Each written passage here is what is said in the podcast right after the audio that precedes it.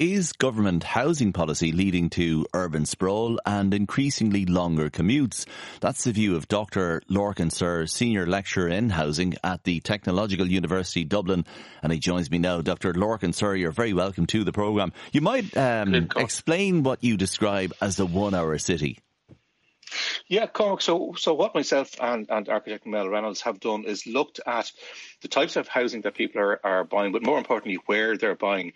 And what we have noticed over the last um, six years, since 2017, that increasingly particularly first time buyers. There's an awful lot of emphasis in housing policy on first time buyers and helping them.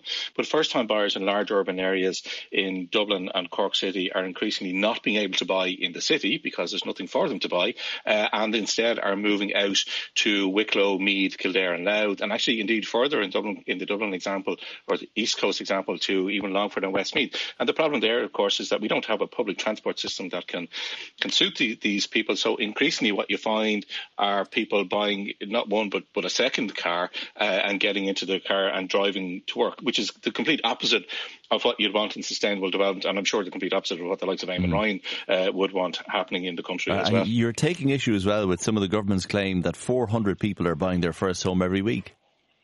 Yeah, I've heard Leo Varadkar say this since about May or something this year before the summer. Actually, it's it's it's misleading uh, if I can say it like that because what it is is over 400 people a week drawing first time buyers drawing down their mortgage, but that's not the same as as buying their first house because over 40% of those people are um, self builders. So in other words, they're building their own homes uh, on their own land. But there's still um, there's so still homes not, being built though.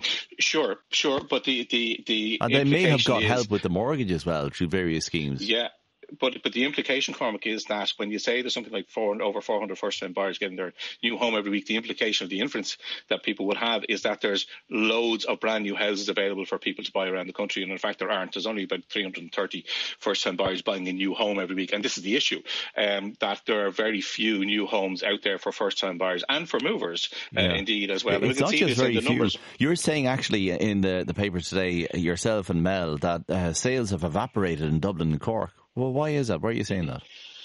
Because what we've seen in, in, in, Dublin and Cork, you say in, in Cork, for example, first-time buyers buying new homes, there's less than one a month, and in Dublin City, there's about two a week. You know, which is shocking in the capital city. You know, mm-hmm. 600,000 people in Dublin City.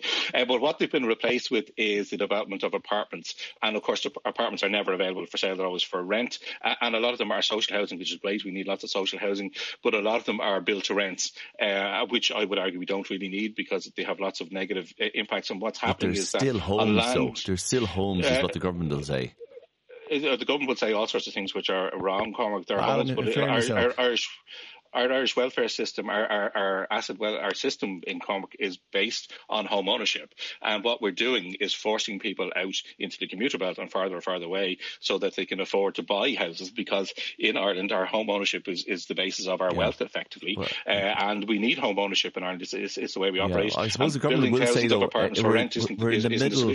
Sorry to cut across you, but uh, finally yeah. and, and, briefly on this, the, the, government will say, in fairness, Susan, they're not here. Uh, a home is a home in the middle of a housing crisis, and people moving out to buy. Wasn't it ever thus for the last generation or two? It was ever thus when we didn't know what we were doing, and now we are, we're intent on better compact growth and sustainable development. And saying, you know, a home a home is a home. It, it, very much matters where that home is, particularly for women in households who do the bulk of the caring duty and driving around for kids and things like that. And you know, Irish women drive more than women in any other country in the European Union because precisely because of things like this urban sprawl and no public transport. So it's not just it's not as simple as saying a home is a home. There's much more surrounding the home, like literally uh, and emotionally, uh, mm-hmm. than just the fact that it's a, it's a home. There's all the services and transport and commuting and health and well-being that goes around it as well. And we've ignored that uh, at the expense of you know building apartments. We'll definitely talk about this again. Thanks a million for joining us on the programme, Dr. Lorcan Sirr, Senior Lecturer in Housing at uh, TU Dublin.